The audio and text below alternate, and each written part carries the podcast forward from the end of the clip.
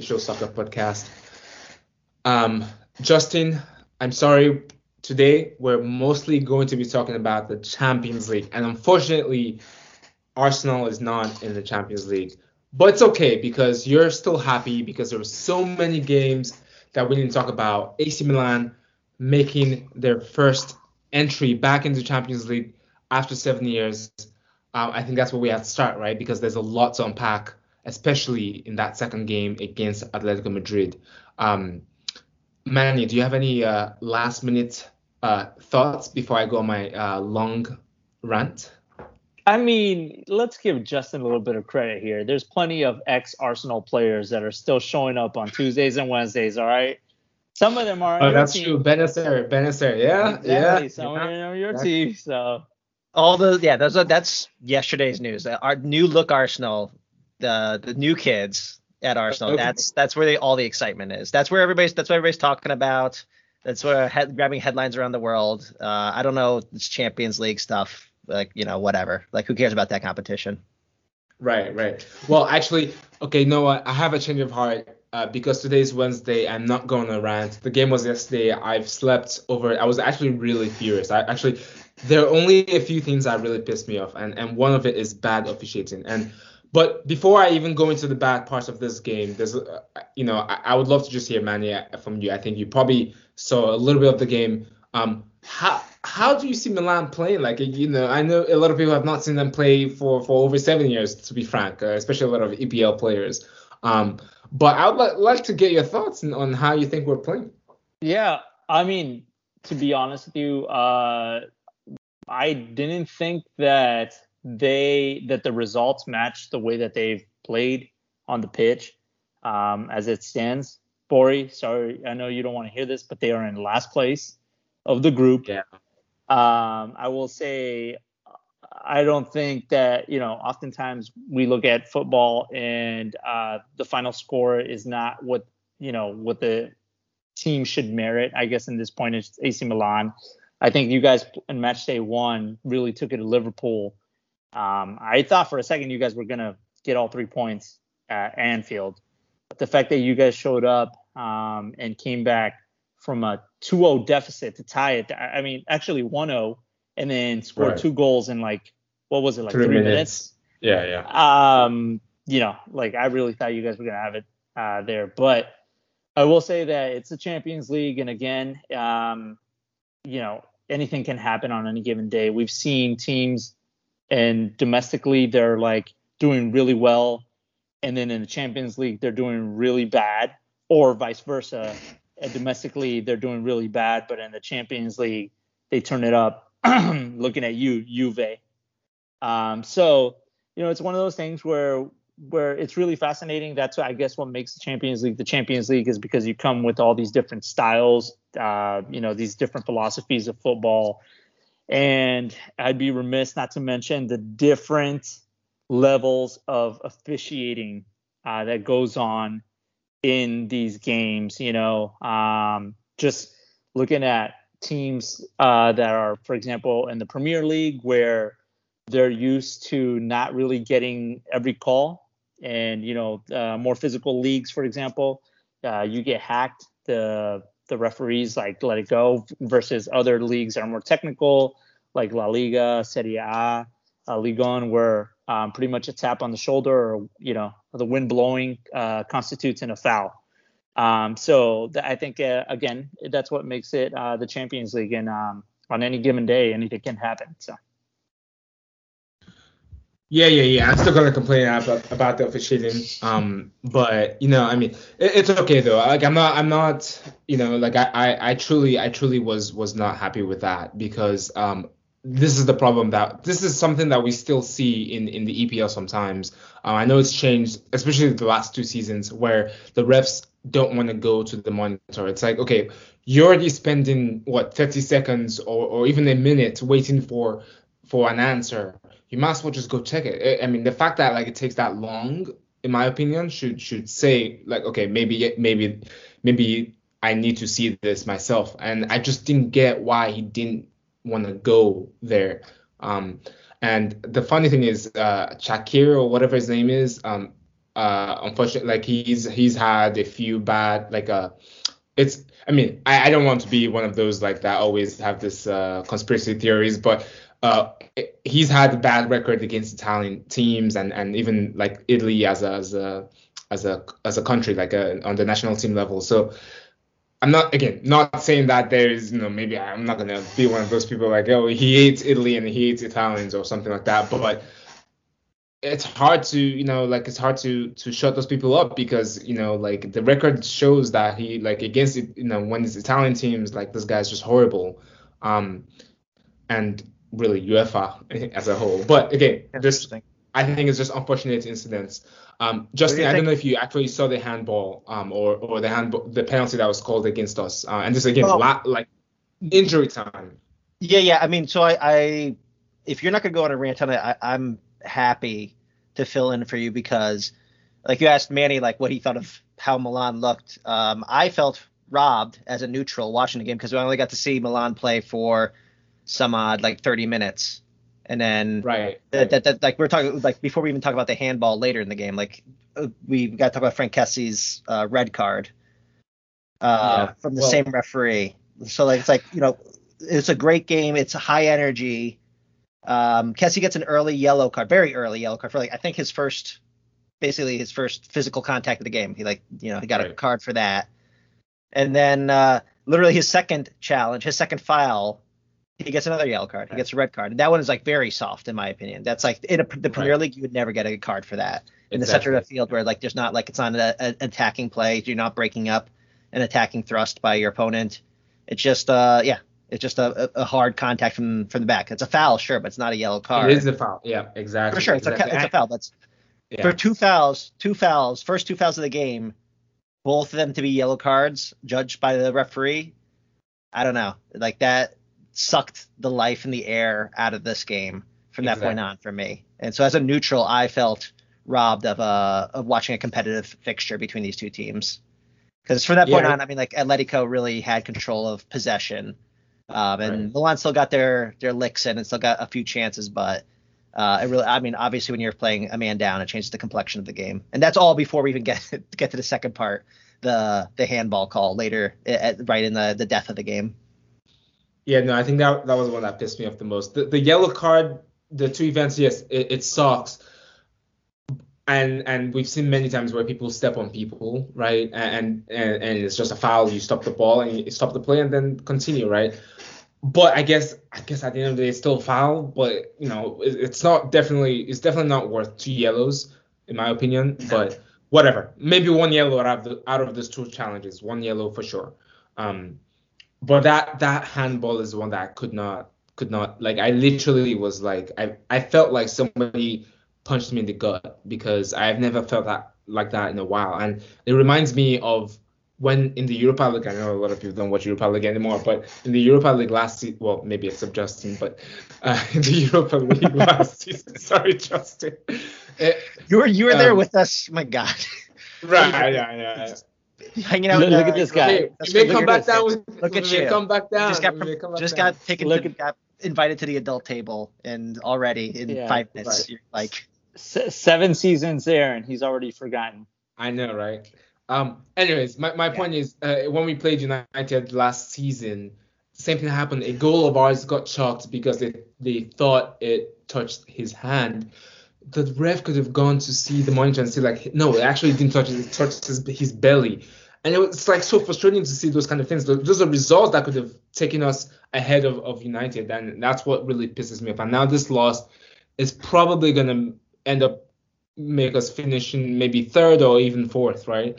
Um, so I'm pissed. I, am not gonna lie, I'm pissed. A lot of people are saying like Milan should should should uh, you know uh, talk to UEFA and, and I don't know what they're gonna do, but hopefully this is uh, you know a wake up call for us. And it it sucks because we have a lot of young kids and young young kids usually they when things like that go against them, they get you know unless they have a really high mentality strength, um, it, it's bad. But hey, we got Ibra. That's the mentality king. Doesn't matter. I think he will uh, he will probably say, you know, talk to the kids and say, hey, we can still win this. We can still we can still get through uh, to the uh, group stage Oh, to the to the round of 16. Um, I do want to quickly talk about Atletico Madrid though, because um, even with 10 men, I know they had a lot of the possession, but even with 10 men, it took them bringing in the likes of Lemar, the likes of um, Griezmann to do anything, and it's actually incredible how bad like last weekend they lost to Alaves. I mean, this is the time to play Atletico Madrid, and that's why I knew that I, I knew that we were going to win that game. Um, but there's something going on with with Atletico Madrid and, and with all those stars. I mean, look at how much they've spent in the last two seasons, for example. Um, they're looking kind of like Barcelona, what like three, four years ago when they bought all those stars. Yeah, I wanna. Yeah, I was gonna jump on that and just say, I think the one thing with Atletico Madrid is you forget that they pretty much got Griezmann like the last in the last five minutes of the transfer window, right? And so then you bring this guy back into the locker room that for some Atletico Madrid fans, for some colchoneros and even in the locker room, some of them were not happy with the way that he left the club. Remember, like, you know, if you were to compare it to anything that we've seen in sports, it was kind of like LeBron James when he left Cavaliers with the whole announcement, right? right. The decision to go down to Miami, yeah. right, and all that stuff. And Griezmann did the same thing, and somehow he's been a flop, right? Like he's been a flop at Barcelona, and he's got a lifeline at Atletico Madrid. So you think about perhaps the way that Simeone has to kind of like organize and uh, control, like manage the locker room as well, because I'm sure that there's a lot of like hardcore Atletico Madrid players there that aren't too happy with Griezmann just coming back. And it yeah. wasn't like it was his choice, right? It was like because he was like a flop. So he had no reason but to come back.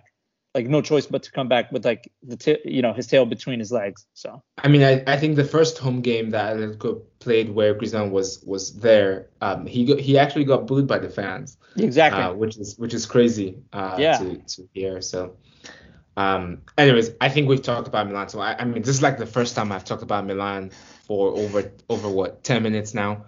Um, so there were so many games, and I just want to get into them. Um, which which game are we talking about next? I mean, it has to be PSG City, right? Has to be. A la Messi, you know, a la Messi. Okay, I just made up that song.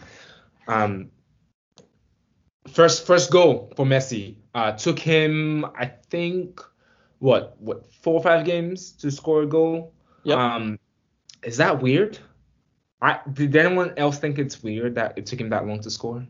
Yeah, I mean it's weird because you don't. It, it's messy, but if you think about it, like just remove the context. Uh, I mean, just remove like the player, the player names, and the situation. You have a guy who's spent most of his life at one club, literally uh, decades, and then when he this is his first time playing with a new a new team in a new city. I mean, it's it shouldn't be that surprising, I guess. It, it, we'll see what comes next, right? I, I, I think in time, if mess if this is a sign of things to come, because this was a very uh, Messi a la Barcelona type goal that he scored in this match. Um, if this is if it's a sign of things to come, then nobody's going to remember the four or five games where he didn't score when he first arrived. So we'll see. But it, this looked vintage. This was a vintage goal for him. Oh yes, I mean what what a I mean, I, I, gotta give it to Mbappe, man. I didn't know he had that pass in him. Um, because you know that that's the Messi style. Like the, the the goal he scored is a Messi goal, is a Barcelona Messi goal because um it's a it's a one-two passing shoot. Um, right, and, and the fact that Mbappe, like, I wonder if, that, if they actually, I don't know what if Mbappe either watched PSG highlight, uh, sorry, uh, uh, Barcelona highlights, or maybe they practiced in training. But like I, I, I kind kind of gave me like a deja vu of like, oh wait, is this Barcelona or is this is this PSG? Um, I know it's it's it seems very small, but just again, it just reminded me of, of back in the day Messi and back in the day uh, uh, Barcelona uh, glory days with you know Suarez and and and, and Messi. Um, but I think yeah, we got to delve into this game. There's a lot to unpack here. Um, I think we probably should start with the winners, right? Like PSG, were were grand on the night. I I hate to say it, but I think the world is now realizing that Donnarumma, uh, you know, is is is is a good keeper. Obviously, you know, ex Milan, he left for free. You mean is world class? Well, he's not world class yet. First, he's Europe class. Let's talk about that. He's Europe class. Uh, um, and, you know, we'll extend it to the world later on, maybe next year in the, the World Cup. But um, I mean, he was big uh, in the night uh, yesterday. I mean, I, I, think I can't remember how many. I don't know what the stat says. Uh, he had so many saves yesterday, huge, big saves, and, and he, he's playing against not a small team. You're talking about uh, Man City, albeit they don't have a striker, and we can get into that because I think there's a lot. Actually, when we'll get we'll talk to that talk about that when we get to Man. But just going back into Paris, one thing I, I thought was a little odd, and I, I, you know, I'm not gonna act like I watched the French league week in and week out. Um, I had thought that I'd seen PSG play with um, three in the back, but since like this game they kind of switched to four in the back. Um, at least that's what the official uh, formation said. Um, but I have a problem with this formation because if you look at the formation, it's really Messi, Mbappe, Neymar, top three, and then the rest of the team, right? So it's like a 7-3 formation. We have defenders and we have strikers. Um, sure, we have uh, Gueye who scored uh, uh, yesterday, but do, do, any of you find it weird? Like, I mean, look look at the midfield: Herrera, Verratti, Gueye, all defensive-minded players. Is this does this seem a little weird that that's the formation? Kind of, it kind of reminds me like like Chelsea. Chelsea played against um Man City, and, and I wish we had talked about that, but we could talk about that. But it's like three defensive midfielders in my in my opinion. So I'm glad you brought that up because I was looking at the, you know, trying to figure that out as well. And the interesting thing is that although the back line tactically would switch, I think it was like three in defense, four in attack, and vice versa. But you look at the front three, and at times it literally looked like it was like seven players versus 11 you know, it was like seven PSG players that were moving, that were actually like marking, tracking back. I think at one point, like Messi, Neymar, and Mbappe were all like just on, you know, on the on on City's half, even though the ball was in their half. You know, like I and and the question that I have is like, yes, it's great that Messi scored and Mbappe assisted and you know whatever you want, like PSG won, but I think there's like glaring problems in this PSG system because I don't yes. think they know. I, first of all, I don't think they have a system. I think they just like. Yes. I don't yes. know if they have like freedom to roam. And, just vibes, man. Well, that's what I'm saying. But like, okay, but vibes are are not sustainable, right? Like, and especially like in football, like they're not sustainable. Yes, they have like a collective wealth of talent and arguably like the best trident attack in all of football. But I mean, at some point you have to have some type of structure, right? And all these that, players are used to like coming down, d- dropping deep, getting the ball, making things happen around them. Um, if you saw like what I saw was PSG could have easily, I mean, for as good as Donnarumma was, and he had like some amazing saves, like three, four world class saves, but for as good as the, you know Donnarumma was, PSG with the right pass with like a Neymar to an Mbappe instead of like a Neymar trying to force the ball to Messi, they could have at least scored like another like three or four goals. Like right, that's what right. I saw. And for me, that attack is still way too disjointed uh, to be well to get far. Like think about like the way that yeah. you see maybe like I, I mean you know I'm gonna put out City even though they did lose but City is like fluid up front, right?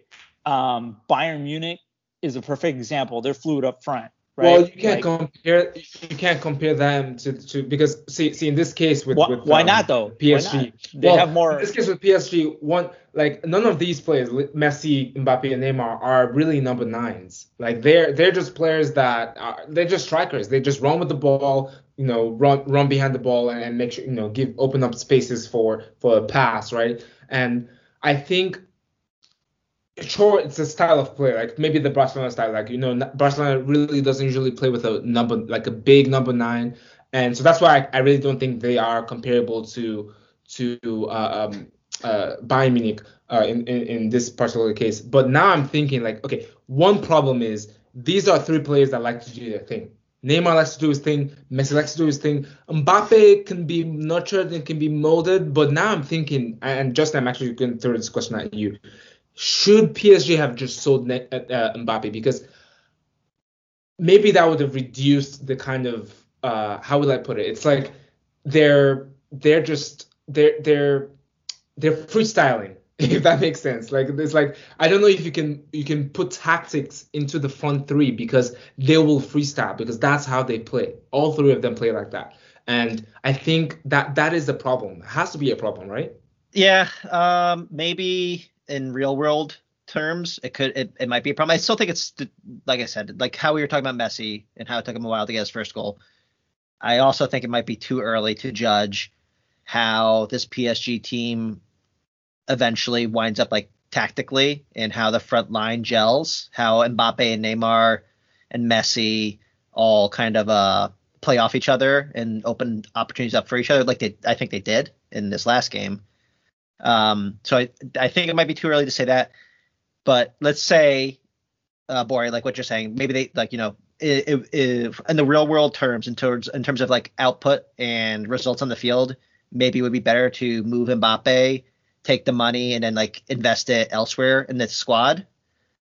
Um, but in business terms, you can't be having literally three generations of arguably like the best of their their age cohorts, like all in the front line. You got like Messi, who's the best of like the old guard, Neymar, who's the best of like was like you know at one time considered to be like you know the, the heir apparent to Messi, and now Mbappe, who's considered the heir apparent to Neymar and Messi. You got three generations of world class superstars. This PSG team is going to be like the most played FIFA team. It's going to be like so many. It's going to get like so many uh like you know young kids especially like the, like you know who who are Man City fans right they're they're not our age group. They're like younger kids. And this. Oh PSG, well, we have Justin. A, don't don't call him out like that. sure. He's our friend. Come on, Justin. But what I'm saying, PSG, this is like a great, great, you know, like if you're, if I feel like if you're running PSG, like you can't pass up the opportunity to have literally like these three players on the same field together. It's like just as a neutral, I want to see it too. I, I get I'm not that. gonna lie. Yeah. I, so, I count me in. I, I also like want to see how these three wind up playing together in a in a month or two's time. Okay, fine.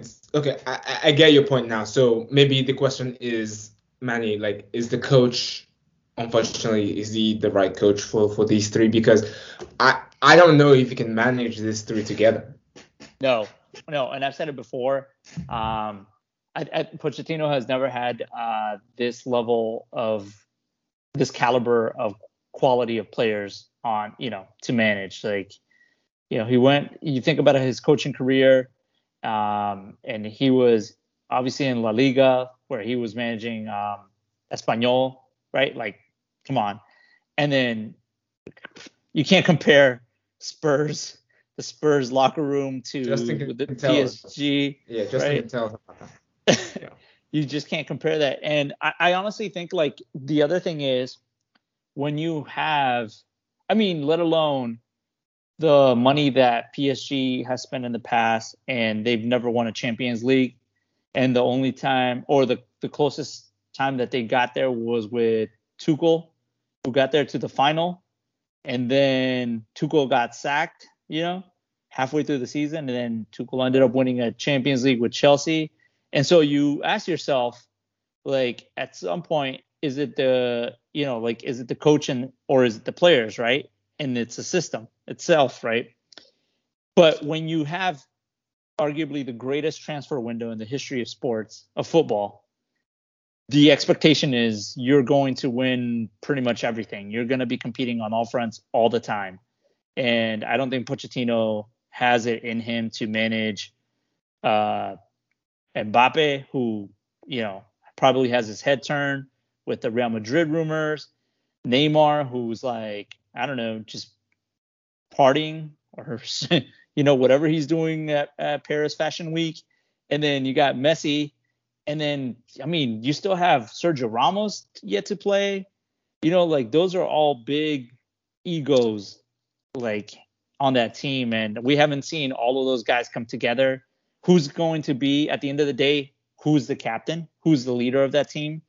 Like, you know, who's who's really going to to I guess manage on the field is the question. I don't see them having all of that done. Like, I, I think what like we truly won't see what happens until January, the January transfer window with Mbappe. I think that's going to be um, pretty much a catalyst for like a make or break it season for for PSG at least in the Champions League because let's be honest, and Ligue 1, they, like they win it every year except for last year. Well, right? they didn't win last. Yeah, okay, yeah, well, except for last well, year, but Yeah. it's pretty much you're pretty much a shoe in. Like they're gonna like they're expected to win. Well, it's mostly because I mean, one, there's been a lot of shakeup. Lille very woeful this season. Um, but yeah, you're right. PSG eight wins this season in eight games. So I mean, I, I think it's safe to say now, like even if all the three three front players are injured, um, they, they will win it. Um, I gotta be you, you gotta feel for um Di Maria now. This okay. L- take a listen to this formation. Okay, this is a formation I have. I don't care about the back line. Four, I think they should play a 4 2 3 1. Obviously, I can't really say this because I'm not a coach or anything. But can you imagine a striker playing and and you as a striker number nine in the 4 2 3 1 formation for PSG? Behind you is Messi, Neymar, and Angel Di Maria. Can you imagine that though? Who's the striker? it could be Icardi, it could be Mbappe. It doesn't matter. They will No. find you. Doesn't matter. They will find but you. Ne- Neymar and Messi won't play that that withdrawn. Are you kidding? Like you get destroyed. Well, they will have a free roll. They'll have a free roll behind the striker, and they just move across each other. I mean, I, I mean, you're, so you have basically, I mean, you want you want them to play. I mean, like that sounds more like a four-three-three, and then just replace one of Verratti, Herrera, Argui with. no, no, no, no. uh, I, I think Maria. so. It's it's essentially a four two four in my opinion because the the two the two midfielders just stay back and and and you know absorb pressure before they get to the defense. But I'm talking about when going forward, and Di Maria tracks back. I don't know about Neymar. I don't know if Neymar will track No. back, but Di Come on.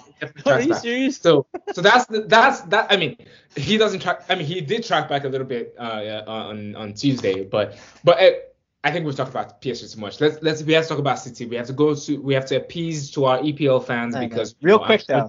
are- One okay. last point, because we were talking about Pochettino. How many conversations do you think uh, Zidane has had with people affiliated with PSG?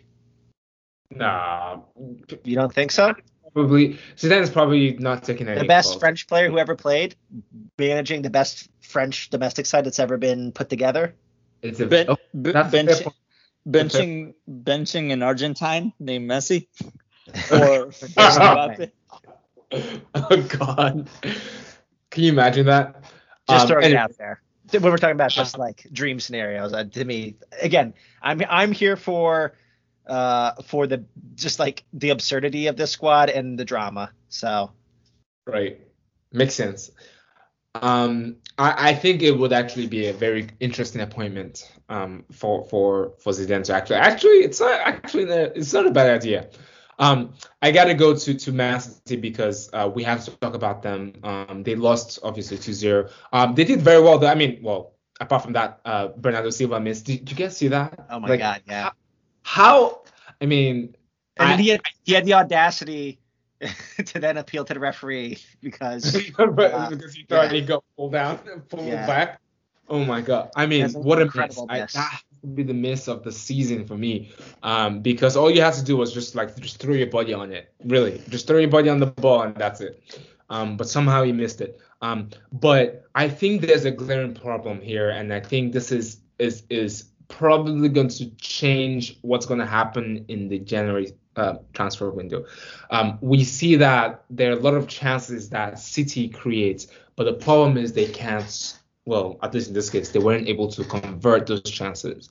Um, I'm wondering, is this a Harry Kane kind of uh, problem-solving situation here? Like, uh, you know, like, like what is like Grealish was okay, um, coming from the left. Ma- Sterling is not a number nine, but you know he plays down the middle and mixes around with with Mahrez and Grealish, and, and they all mix around. But they, I mean, there's just some disconnect with this with this uh, uh, City team, and I can't really tell exactly what it is. But I think I have two two guesses, and and I'll, I'll, i think the first guess is, is they're missing an, an outright striker.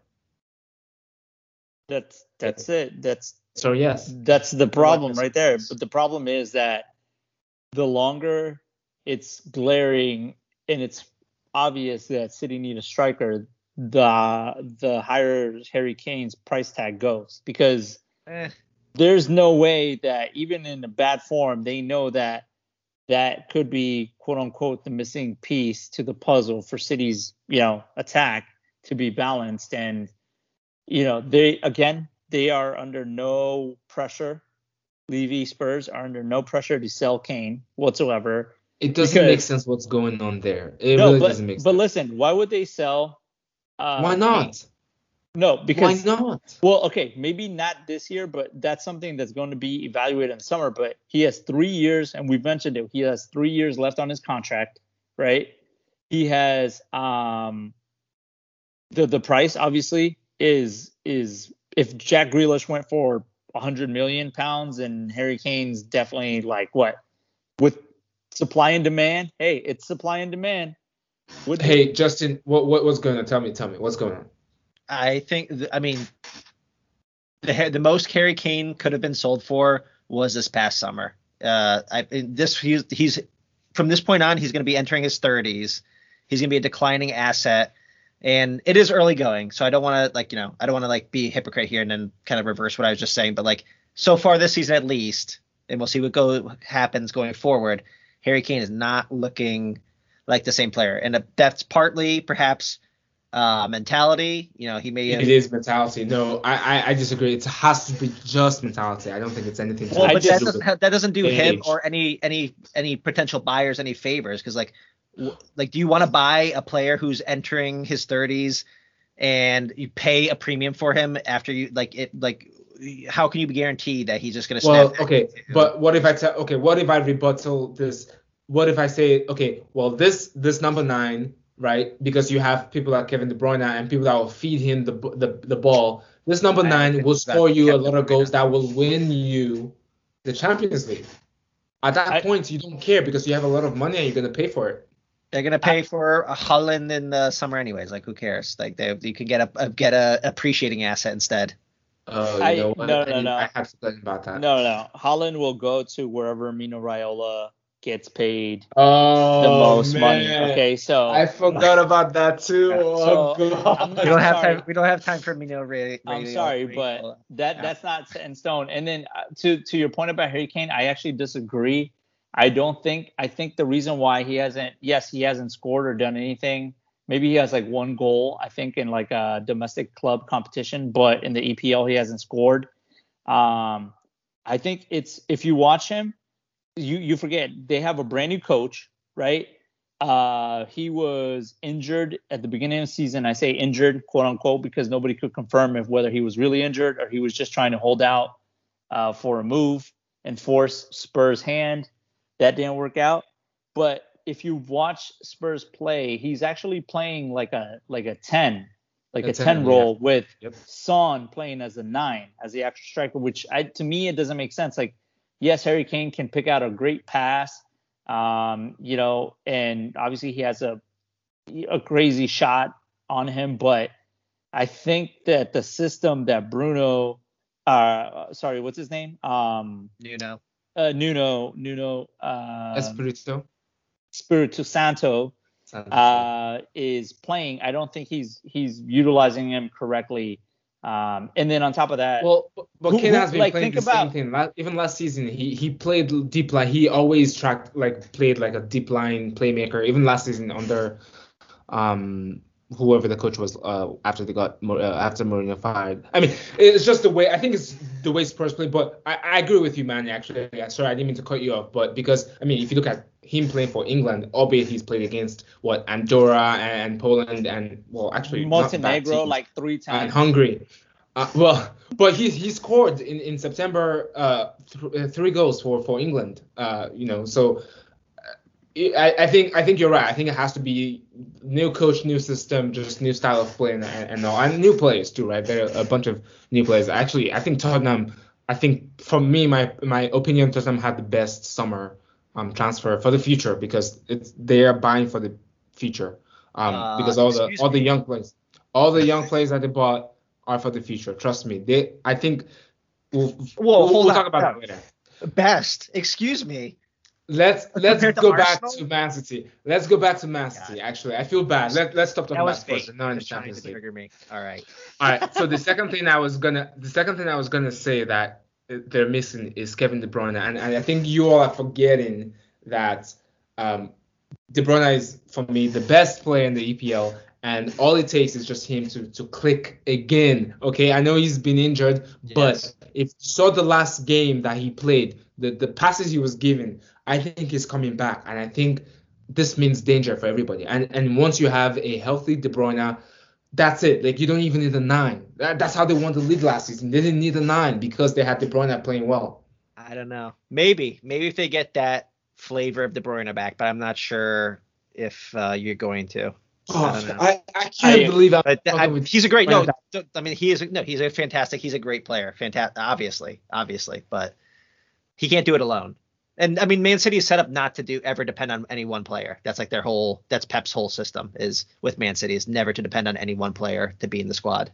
Yeah, that's why Pep hasn't won the Champions League or will never win the Champions League because he doesn't have Messi, who he depended on, Right. that Yeah, gave yeah. him those trophies. But regardless, uh, back to Kevin De Bruyne. I don't think I, I think his best days are behind him, man. Uh, he's No way. Yes. I please let me let me let me hear me out. He's had multiple injuries every year for the last like I think two three seasons. He started like his injury count has gone up. If you see him play like the first like the the few games that he's he's played in, um, his passing, yes, he had a wonderful ball to Sterling, which back to that uh, Bernardo Silva miss. Sterling should have actually hit the mark. He had the first chance to score that header that bounced off the crossbar that went to Bernardo Silva, who shanked it like horribly. But apart from that, if you see like his corners are not that good anymore, like they're not as accurate. His passing has been off. In the Chelsea game, he had like a few, like I think he had like two or three balls that he actually tried to uh like I think like center the ball, send in the ball into the the 18 yard, and it was like completely inaccurate, completely off. I don't know. It could be him trying to get back into you know state of fitness that is needed, but I just don't see that. And the other thing is, I think because of Grealish, the, the Grealish acquisition, I think can throw off that balance a little bit as well. Um, and to me, to me, the player that I would see coming in as like the KDB understudy would probably be Foden in that in that in that particular role. Hey, don't worry. We're gonna talk about this a lot more in the future, and you're gonna you're gonna I'm gonna replay this over and over again when De Bruyne- he keeps going. De Bruyne, by the way, made a terrible tackle in this game. I don't know if you saw Right, that. right. Uh, and he only Right, went yeah. right over the That ball, been red. put Should have been studs red. up. Yeah. Uh, I So- mean, it should have been red. He got a yellow. If Kessie had made this tackle, they would have condemned him to consecutive life Exactly, something. exactly. So you see, we're not paying up. That's the problem. Okay. We're not paying UFO. I'll bring I'll I'll bring you up another one. Uh, that tackle that De Bruyne had in this game was identical to the tackle that Aaron Wan-Bissaka had against Young Boys in the first match in the Champions League. If you look it up, it was the exact same way where the defender I think goes to the ball and obviously his foot is on the ground, but he he still stepped on it. I mean, it could have been a leg breaker if you catch it at the right angle with the right momentum. Like that's a serious injury. Yeah. And the ref didn't hesitate, and it was a straight red. So what I'm saying is again back to the officiating and how the officials call it differently, um, and the expectations of the teams that are in the Champions League, depending on what league they're used to getting, you know, the different calls. Like it should be the same across the board. For me, that was a straight red for Yeah, KDB. yeah. I agree. I agree. So I agree. All right, let, let's move on. I, I think there's another team we have to talk about. We have to give uh, a shout out, a huge shout out to um, Sheriff, um, a club based. They they technically play in the Moldovan league. I actually read a, a little bit about them, um, but they are um, trans. There's a there's a you know I don't know the history of, of what happened in like Yugoslavia or or you know like the Russia area, the USSR. Um, but but essentially they're their own they're kind of like Monaco, they're their own country but very small, uh, and they play part of the uh, part as part of the Moldovan league.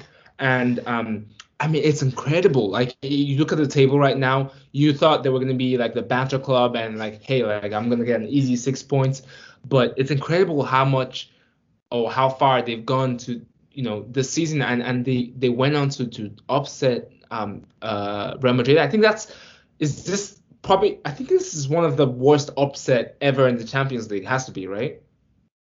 I don't know if anyone saw any of that. Has to be. Yeah. I, I think it has to be at at, at home in Madrid. Um, with the first time ever appearance in a major European competition for Sheriff. Right.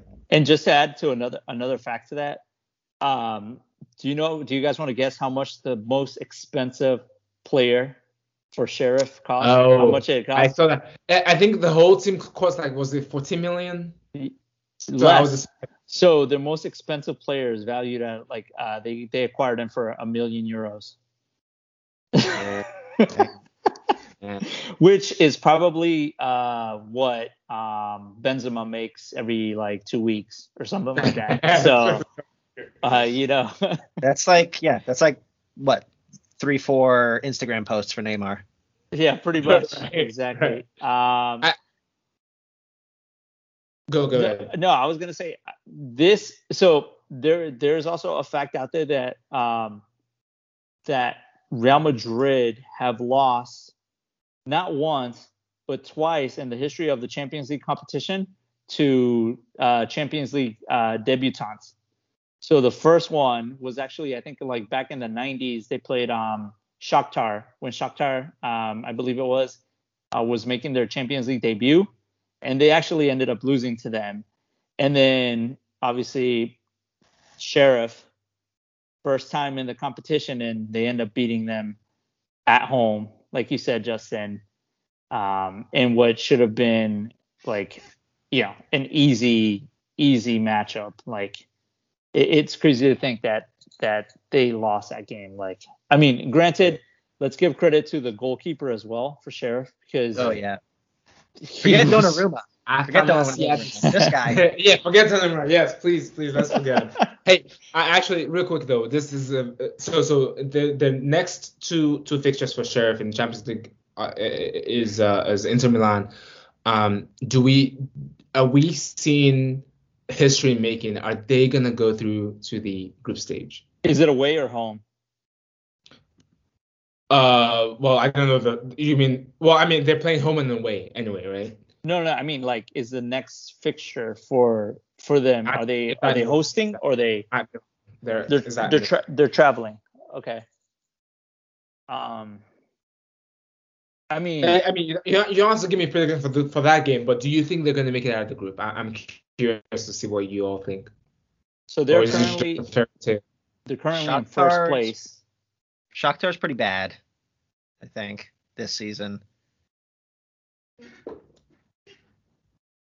And you know, UEFA does not like Italian teams, so maybe maybe Inter Milan is is, is going to go to Europa. I don't know. It seems I I it seems insane to suggest that Sheriff is go well, actually, to the if, so knockout rounds. whoever, if if either of you said they're going, I would love to hear if they're going to finish the group top or or second. Hold on, hold on, hold on. I'm looking at it. I'm look I'm looking at it right now. So all they got to do is just finish. Uh, actually, I think they, there's a scenario right where they can finish third, um, and then they would play. There's a scenario where certain teams, depending on the goals and where they stand, a third place Champions League team could play like a playoff scenario and still make it through. What? Is that is that is that new or Uh, because it's usually third place goes to Europa, and that's how usually it is.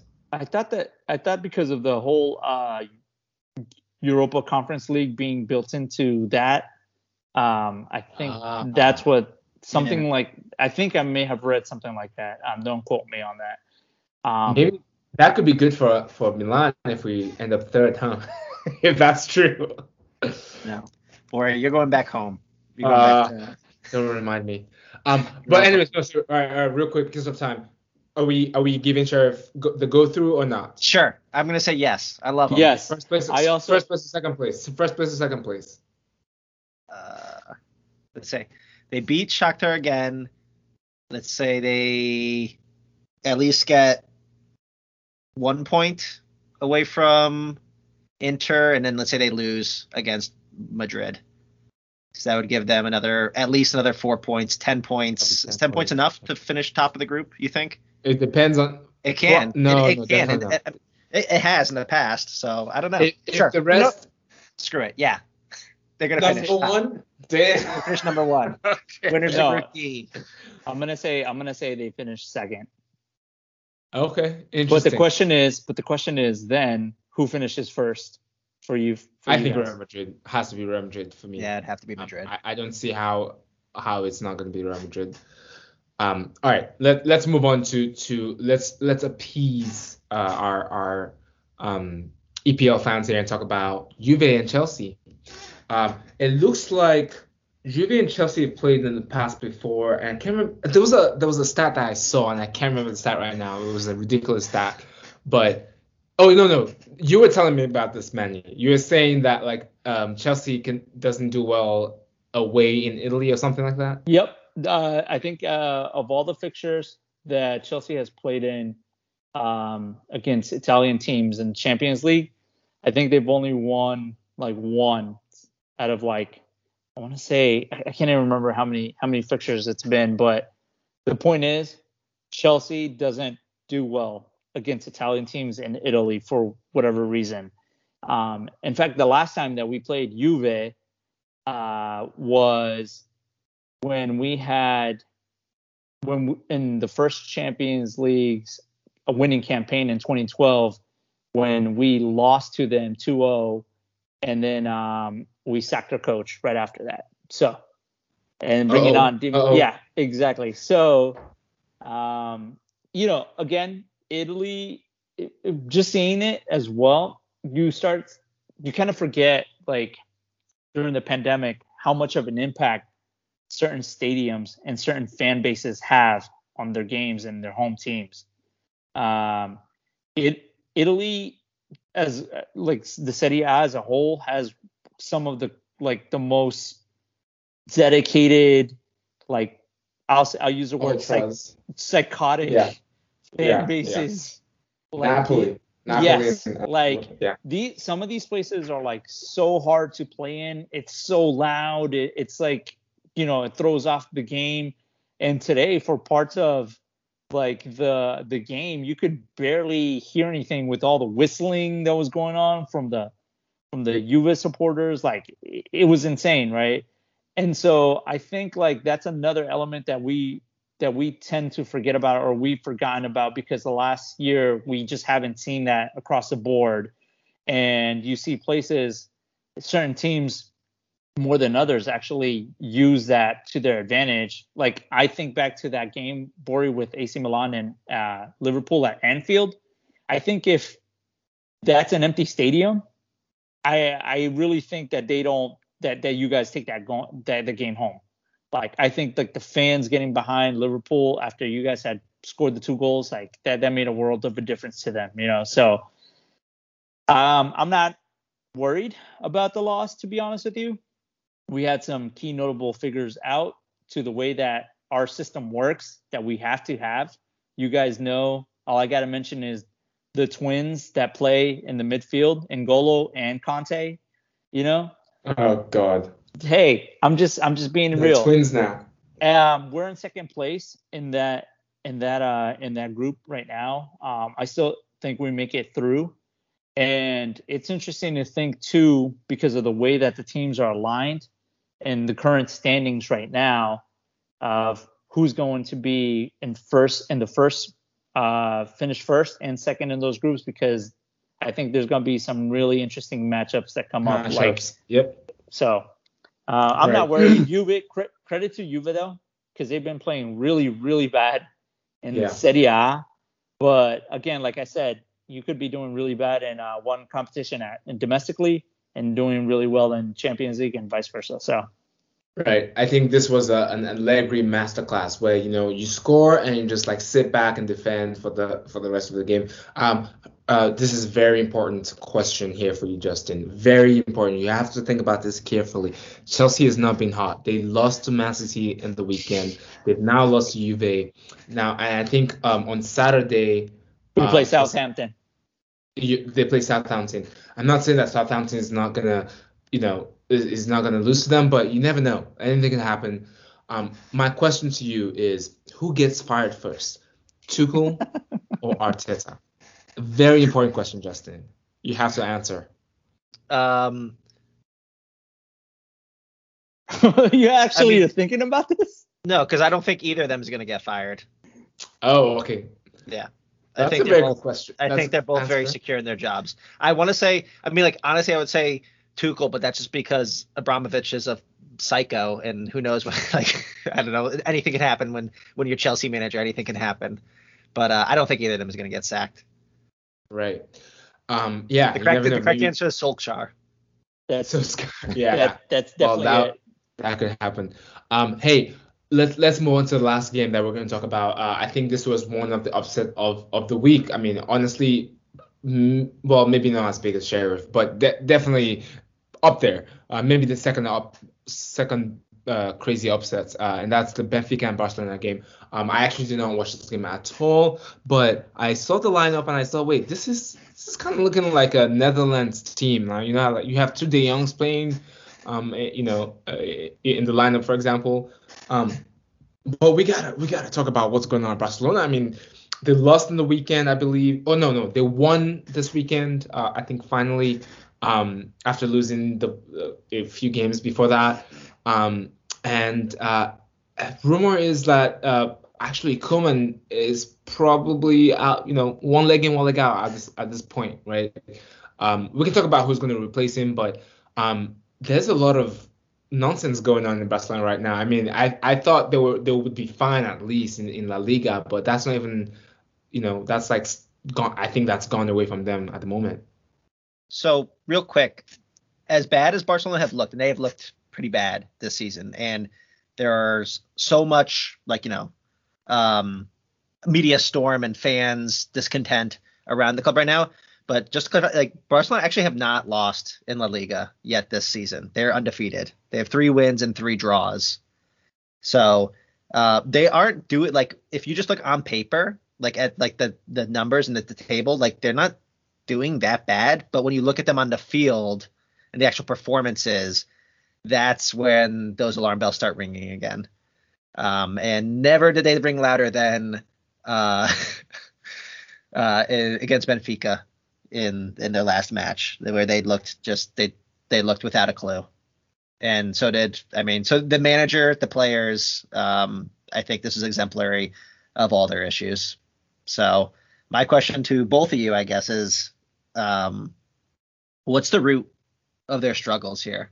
Like, who, if you had to blame only one, are you going to blame like the front office, like the upper management of the club, of which we know they've done made a total mess of their finances over the past decade? Um, are you going to blame Koeman, the manager, or are you going to blame like the actual effort of the players on the field? I blame I blame their defense, um, and whether that means that um, it's the front office that should be blamed for their defense, um, then sure. Um, but remember when everyone thought Eric Garcia was going to do well? Um, shambles, complete shambles. Piqué, only reason why he plays is Ugh. because he's going to be a future president. Um, Araujo is, uh, or actually Mingueza, um, is probably the only kind of solid defender right now.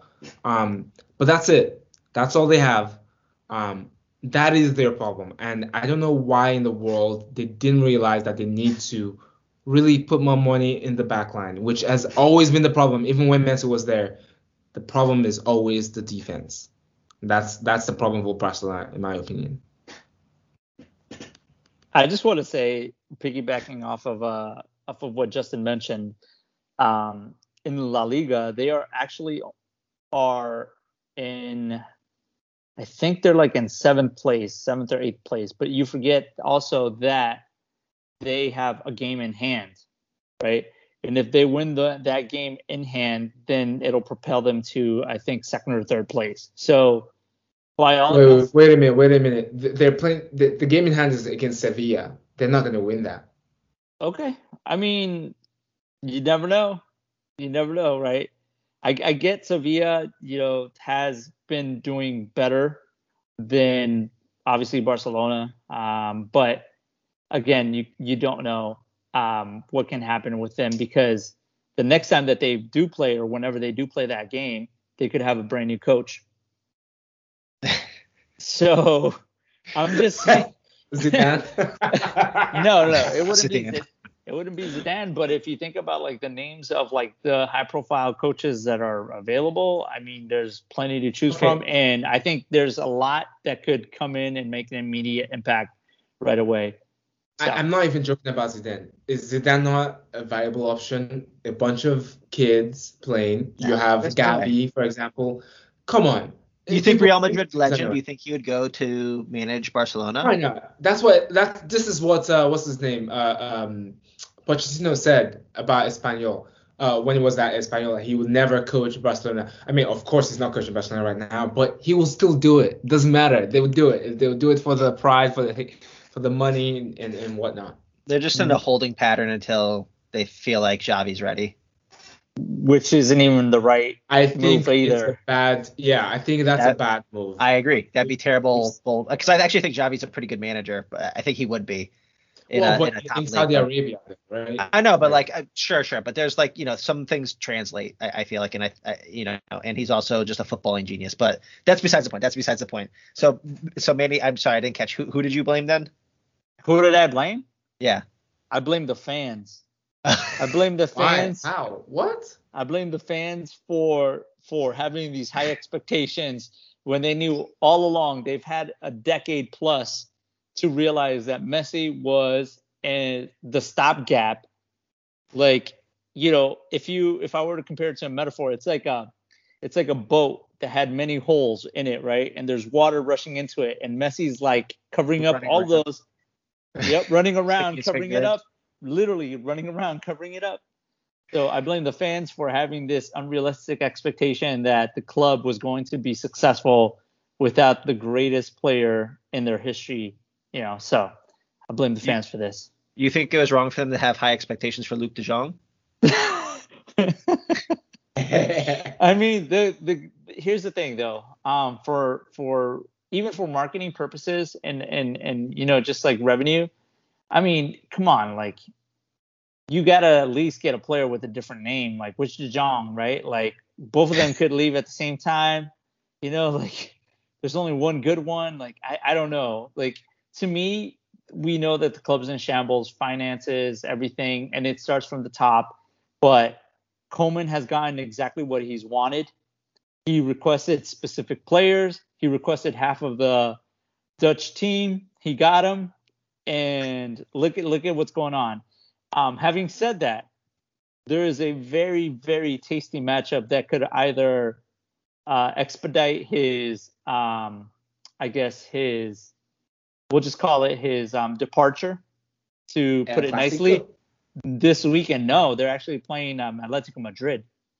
Oh oh okay. I thought you were talking about when he plays it uh okay that, oh, that no, makes no. more sense. Atletico madrid and gotcha. um and remember this is coming up uh the international uh break is coming up uh, right after this. Yeah. so barcelona is probably already looking at hey this might be the perfect time, depending on whatever happens this weekend.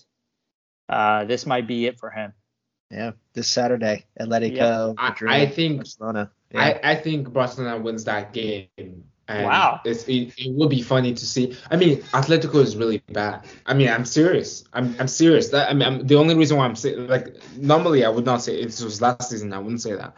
But Atletico is really bad. There's something going on mentally or something. I think there there's a, probably a lot of fatigue or something like that.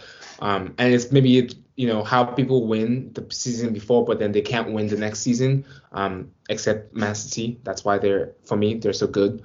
Um, but I think, I think, I think Barcelona is going to win that game, but I still think it wouldn't matter. I think there's a lot of chatter about him leaving. Um, Koeman had the meltdown in the press conference. Well, I don't know if it was a meltdown because he just read from a piece of paper and then left. Um, so like there's a there's a you know I, I think he's out the door anyway, but I, I don't know if if this weekend's game is gonna save him is what I'm trying to say. But the other question is is who's gonna replace him? Javi, in my opinion, not a good option.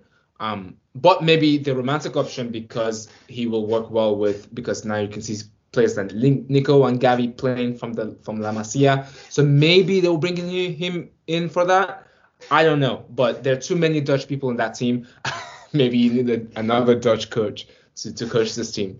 So, um, you know yeah. what's gonna happen? You know what's gonna happen now, right, Bori? After you said all that. What? You know how Griezmann is actually on loan to Barcelona? Oh God, he's I mean, gonna I score mean, like from- Coutinho. Griezmann is on loan from Barcelona to Atletico Madrid. Yeah. Griezmann is gonna score, get Koeman fired, and then they're gonna get like a real coach. It's, and then he's he'll like, come back. he's The a perfect, is- is he's a low. perfect, he's a perfect undercover agent, you know. Right. Anyways, I think I think that's all we have today. I, I think we've. uh, Is there anything else we wanted to, to you wanted to bring up? Justin looked like you wanted to say something. Yeah, Yep. he wants to. he- apparently, there was some game this weekend that happened. Yeah. and- Let's talk about North London Derby. Okay. We have Okay, real quick. we have yeah, another, we'll we have another 30 minutes, right? okay, sure, sure, sure. go for we it. got, we got you. We got you. Go ahead. No, no, no, that's okay. I mean, this is just like a sign of things to come. You're going to hear a lot more great Arsenal results. No, Justin, go. Give us, give No, us. your no. I think gi- I think Arsenal is back. I think Arsenal. All I is gotta back. say, I think, all I gotta say is yeah. all these knee jerk, uh, you know, casuals out there who always want the head of a coach just right off the bat, uh, and don't do, like and want to like meme on a team or just like meme like think that like uh you know t- take a few results and like and extrapolate from there. Don't be so quick to judgment because you got. all I gotta say is you got to trust the process. Oh, You've got to trust the process. Okay. God, I love this. Hey, um, I heard Granit Xhaka, Xhaka is actually injured. Um, I Yeah, think that's probably a blow for you for you all. And- No, it's the opposite. It's the Not reason yet. why they've been winning. No, we had him with that. We didn't, we didn't need him to win before that, but it's not good. Just in terms of like squad depth, it's not a good thing. Yeah. And All also, hold on. the way he got injured also was a you know it was a shame. It was like a freak injury, and he tore his MCL from just someone like Lucas falling into him. Um, so that's yeah, I mean it's Mhm. bad just because you hate to see that happen to a player. So having said having said this, hold on with this uh this Justin this like reinvigorated like I've always been Like- invigorated. I never we we haven't recorded in a while, but if we had, I would my my confidence never flagged. all right I like this days in the beginning of the going season. off of that confidence how confident are you give me a spot where you think Arsenal end and is it with Arteta at the helm Yes, But you actually Arteta- you it's top six with Arteta at the helm. Ooh Oh, top six. I, I was gonna say is it's not conference league uh, level. You're not gonna. Is, I hope you're doing I top six. not. I hope not. I mean, you can All start right. from Which conference wait, which position is which position is conference league? Is it sixth? Seven. I think it's after six. Yeah, it's after six. seven it, I think it's seven Okay, then top six, or if not, I guess I'll, I'll have to sell for. eight. he said he said he said top six or playoff spot Hey, Justin, we, we love you. We're just joking. I, I see. Actually, you know what? I think We'll Arsenal see. is gonna pick up again. We'll see. Um, see. All right. Well, I think that's all we have. Thank you all for listening. Uh, we're on Spotify, Apple, and Google Podcast. Uh, we'll see you next week. Um, bye bye.